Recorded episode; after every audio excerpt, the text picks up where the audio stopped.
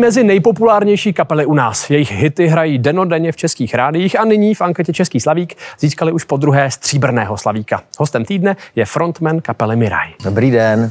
My jsme vás zvali už v průběhu týdne s tím, že jsme zvali podle našeho pocitu a teď jen to ilustruje to, že ani my jsme nevěděli výsledky té ankety. Gratulujeme k druhému místu. Pro nás osobně jsme vás zvali jako potenciálního vítěze. Byli jste třeba zklamaní trochu? Uvažuju.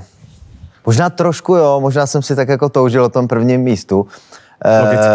Protože už se nám to 2 roky jako zpátky stalo a na druhou stranu, když se pak člověk trošku jako zhrne, tak zjistí, že vlastně za náma jsou kapely, které jsou idolové jako našeho dětství, tak si myslím, že jako ten vděk je spíše na místě než nějaký jako lehočký zklamání, ale já vůbec netuším, o kolik hlasů Kabáti, nebo jak to bylo, někdo si dělal v šatně srandu, že to bylo 3 hlasy nebo tak něco, ale myslím si, že ne, že to je jako zaslouženě, že prostě Kabát je obrovská kapela a ta jejich fanouškovská základna je prostě obrovská, je to kapela, která je schopná vyprodat jako třeba fakt 10-15 hokejových hal v téhle zemi a upřímně si myslím, že jako my ještě ne.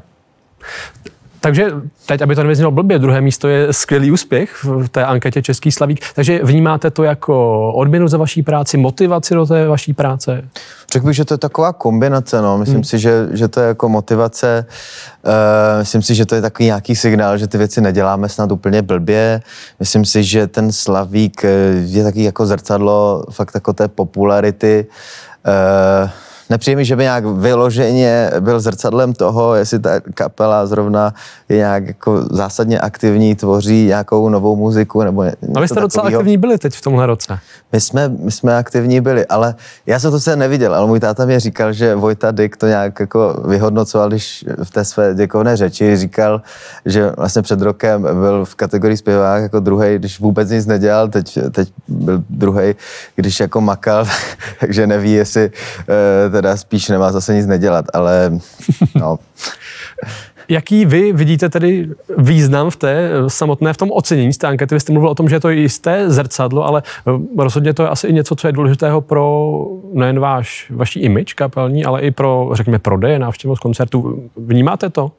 Myslím si, že jo. Myslím si, že jako lidi z různých takových jako obecních akcí a slavností.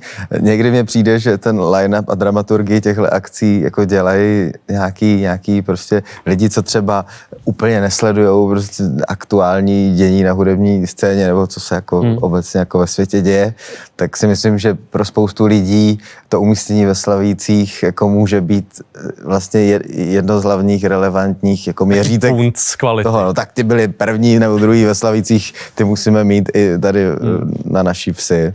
A teď v tom reálném životě kapely, nebo v té reálné kariéře kapely, hrají Český slavík a podobné ankety roli významnou, nebo větší roli hrají třeba rádia, manažeři? Teď opravdu se pídím po tom, co tedy dělá tu kapelu úspěšnou. Já myslím, že fakt je to kombinace, že nejde říct, jestli jako, že ten slavík je vlastně i výsledkem trošku toho, jestli ta kapela je hraná v rádiích, jestli je víc jako vyhrát slavíka, nebo jestli ta kapela je hraná v rádiích. To fakt jako těžko říct a ty rádia přece jenom, když to hrajou jako dlouho, do ten slavík jenom jednou za rok. Má to takový jako pík a ono vlastně pár dní se o tom mluví a pak bohužel zase to jako vyšumí a čeká se zase na další ročník. Ty rádia, když to jako točí ten song jako 40krát za den a dlouhodobě, tak si myslím, že ta síla toho je taky jako velká. Sledujete hitparády, jak se umístují vaše písničky v hitparádách v průběhu třeba měsíce? Většinou, když se nám daří, tak jo. Mm-hmm. Když cítím, že zrovna ne, tak se raději nedívám. Asi tak nějak to mám. Je to těžké se dostat do rádia. Vy jste zmiňoval, že ta anketa, nebo ty ankety jsou jedním z těch nominačních faktorů, ale ten obecně ten proces. Dostat se do rádia je těžký. Přijde mi, že když člověk má začínající kapelu, tak je to docela těžký, protože prostě málo kdo tomu třeba na začátku věří a vlastně dát někomu šanci v rádiu znamená jako pro toho hudebního dramaturga prostě asi v tom rádiu určitou zodpovědnost a ne úplně každému se chce riskovat. Myslím si, že teďkom v naší pozici řekl bych, že když už se člověk jako zná s těma lidma z rády a tak dále, a tak nějak mně přijde, že už jsme si získali tu důvěru, že prostě to, co dlouhodobě děláme, tak snad má i nějaký jako punc kvality pro ně, takže to je jako o něco lehčí než kdysi. Na druhou stranu vlastně vždycky člověk může spadnout, uděláme pár věcí, které nebudou fungovat, lidi nebudou bavit, nevím. A zase ta důvěra jako v kvalitu může být jako narušena. Takže neusnout na vavřínech a furt jet dál. Myslím si, že jak se říká, že to potvrzovat to prvenství nebo ten úspěch, že je asi o něco těžší, než prostě to dokázat jednou. Je dneska i těžší najít ten balans, že mi přijde, že teď možná podobně jako rádia jsou důležité streamovací platformy. Minimálně velká řada asi i vašich fanoušků, kteří jsou mladí, vás neposlouchají v rádiu, ale na streamovacích platformách. Změnilo to hodně tu tvorbu nebo obecně to, jak komunikujete? Myslím si, že to je jako, takový... Protože i tam se mohou podívat rádi a říct, tam fungujou na té aplikaci streamovací, tak je dáme i k nám. Možná, že to i dělají, ale přijde mi, že se v dnešní době vytvořilo více světů. Je vlastně jako x kultur, že jsou celebrity prostě, byť jsme v jedné zemi, tak je více světů a v každém tom světě jsou jako celebrity, který třeba jako napříč těma subkulturama třeba nejsou jako známí, takže přijde mi ale zároveň, že to dává větší jako svobodu v té společnosti, že si člověk vybírá vlastně, co chce, že když bylo nějaký jako jedno jako když to tak řeknu monopolní médium, kam se člověk dostal, tak prostě pak jako to spláchnul a byl vlastně jako hvězda. Když máme vlastně jako třeba hodně silnej rap dneska na streaminzích, řekl bych, že i násobně silnější, než jsou naše streamingy, tak tam vznikají prostě jako velký jména, velký vlastně hvězdy. Které diváci Českých slavíků třeba i neznají. Třeba bych řekl, jako, že generace mých rodičů třeba úplně neví. No. Když se bavíme jak o rádiích, tak i o streamovacích platformách, tak důležité nejsou celá ta CDčka, celé ty disky, ale jednotlivé hity. Teď možná klišé otázka, ale dá se vůbec poznat, jestli ten hit bude fungovat nebo nebude fungovat? No je pravda, že dneska ta doba je více teda playlistová, anonymní. Já když si pouštím na Spotify něco, tak fakt kolikrát nevím, co si pouštím. Já si pouštím playlisty třeba ráno, já nevím, Good Morning nebo nějaký jako Good Vibes nebo něco taky. Já vůbec nevím, prostě pustím si to a dám si tady Pozdrav slunci 10 kliků a je to takový prostě, že ne, že bych tam vyťukal, jo, teď chci Red Hot Chili Peppers, Coldplay, Mirai nebo něco. Takže ta doba je taková jako rychlejší, anonymnější a furt se tady prostě valí něco nového. Je to jako obdivuju lidi, kteří se drží na té scéně 20-30 let, jsou stále relevantní, mají co říct, furt mají jako, já už teď si někdy říkám, že o čem prostě bude další deska, co budeme vlastně psát a vždycky to nějak jako jde, ale ještě to není ani 10 let, příští rok to bude mít 10 let. Máma se divila, že už je to jako vlastně, už je to 10, mně přijde, že to je jak včera, když jste začali, ale ta doba je fakt rychlá. Takže občas tam je obava toho, že byste inspiračně vyhořeli. Jo, je tam neustále, jako je takový kolotoč obav, jestli třeba inspiračně nevyhoříme, jestli ty lidi prostě příští turné přijdou, jestli to prostě za rok, za 5 někoho bude zajímat. Já si myslím, že to je jako a jen trošku na místě, jenom to nesmí být nějaké moc, aby jako člověk jako nepřehrocoval a nebyl z toho v paralýze, jako přirozeně si vážit toho, co dostáváme na té podpory a snad to vydrží.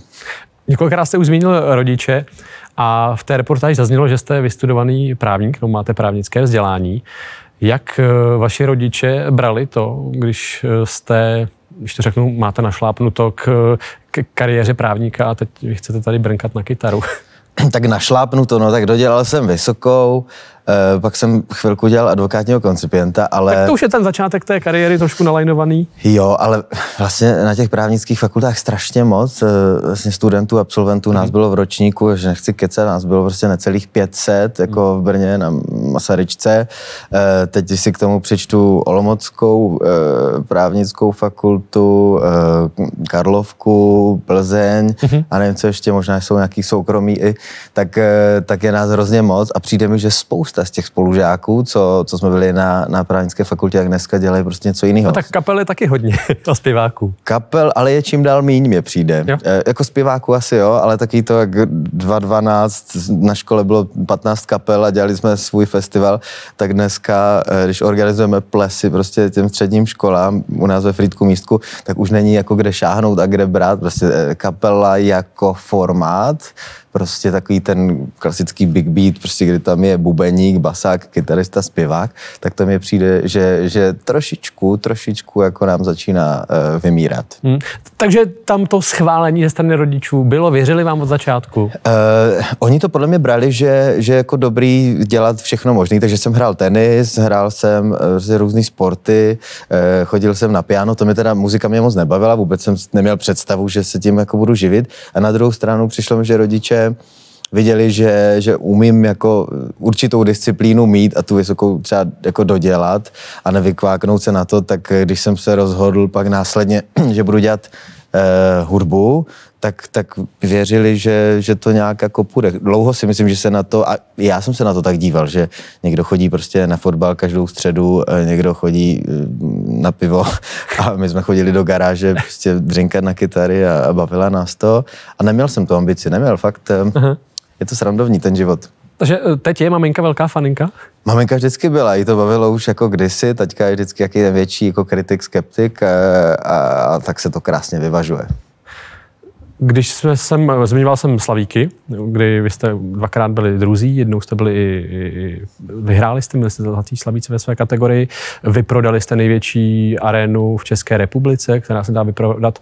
Musíte hledat nějaké další cíle nebo motivaci k těm dalším cílům? Zmiňoval jste na začátku několik těch aren po České republice, to asi ještě neumíte? No my jsme vlastně teďkom jako na turné, teď jsme předevčírem odehráli koncert Pardubicích, jsme jako Slavíku, to bylo skvělý. Ve čtvrtek vlastně jsme v tom O2čku, který je taky, děkujeme, vyprodaný a je to prostě krásný jako období. Já nevím, co dál, no určitě se dá najít nějaký prostor typu Eden nebo nějaký fotbalový stadion, kde by se to dalo udělat. Ale zároveň někdy jako myslím, že je důležitý to měnit, že je důležitý jako těm lidem nabízet nějakou pestrost a my jsme si s tou naší show v těch halách jako podle mě dali spoustu práce, fakt nám záleželo na tom, ať ti lidi, co byli třeba loni na těch dvou koncertech v O2 areně, ať zažijou něco nového, tak doufám, že se to stane a je to někdy takový jako vtipný to porovnání, kdy prostě Coldplay třeba připraví show, jo, teďkom jedou 94. stadionovou show, pravděpodobně dost podobnou. My si připravíme všechno, stojí to strašných peněz, sotva jsme vyjeli na šňůru, odehráme 4 koncerty a už je konec. No je to takový prostě malý to Česko. Tak ta cesta z toho českého rybníčka asi by byla skrz anglickou tvorbu? Asi jo, ale myslím, že v mém případě by to asi by nedopadlo.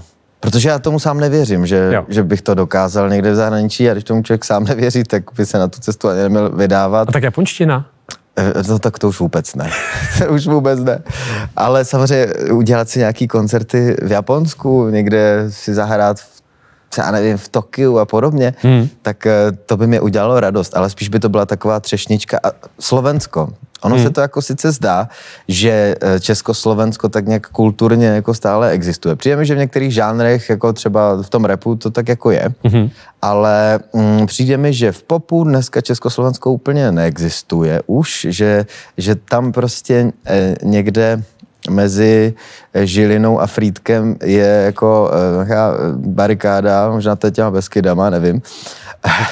A nějak tam je taková neprostupná hráz, jako jak rádiově, tak televizně. Takže kapela, která teď prodala 40 000 lístků do hal, tak přijede na Slovensko, do Košic a přijde na nás 200 lidí, ano, Bratislavě je třeba... Je to zase takové komorní. Je to taky dost komorní, ale jako nechtěně komorní, což je blbý, že jo. Člověk jako chce někdy být komorní, my pojedeme, na jaře budeme vydávat desku s kapelou čtvrtou, tak si uděláme nějaké komorní křty. To bude fakt jako omezený a jako cíleně omezený. A na tom Slovensku přece jenom člověk tam vidí v těch Košicích už jako cedule na Užgorod a podobně. Je to úplně jiný svět. Bratislava, ještě tam na nás jako pár lidí přijde, ale to je takový cíl na další roky, že bychom chtěli, když už něco dobít nějakou jako zem, tak si myslím, že jediná možná je Slovensko. Teď jste uprostřed turné, jak jste zmiňoval, jak to vypadá? Jak to vypadá? No, vlastně jsme teďkom odehráli ty Pardubice, to byl 3. koncert ze 4, ve čtvrtek to zakončíme v O2 areně. No a to je konec. No, člověk sotva si zvykne prostě na tenhle formát, tak už to končí. Bohužel prostě, jak jsem říkal, no třeba jednou uděláme těch stadionových koncertů trošku víc, třeba 10-15, třeba to jako půjde. Je to jako krásný. Ze začátku jsem trošku jako vnímal, že ten prostor je jiný. Tam jsou tribuny. My jsme nikdy nebyli zvyklí hrát pro lidi, co třeba jako částečně sedí na těch ochozech. Vždycky to byl nějaký klub, kde se stálo, někdy to byl festival, ale ty haly jsou specificky jako prostor a staďáky, prostě část lidí stojí a část lidí sedí. Oni se třeba v půlce koncertu zvednou a to mluvím dlouho. Já vám děkuju. Přejeme hrozně moc štěstí do další tvorby a někdy opět na viděnou třeba na vašich koncertech. Děkuju za pozvání, mějte se a těšíme se na koncertech a v létě na Summerfestech.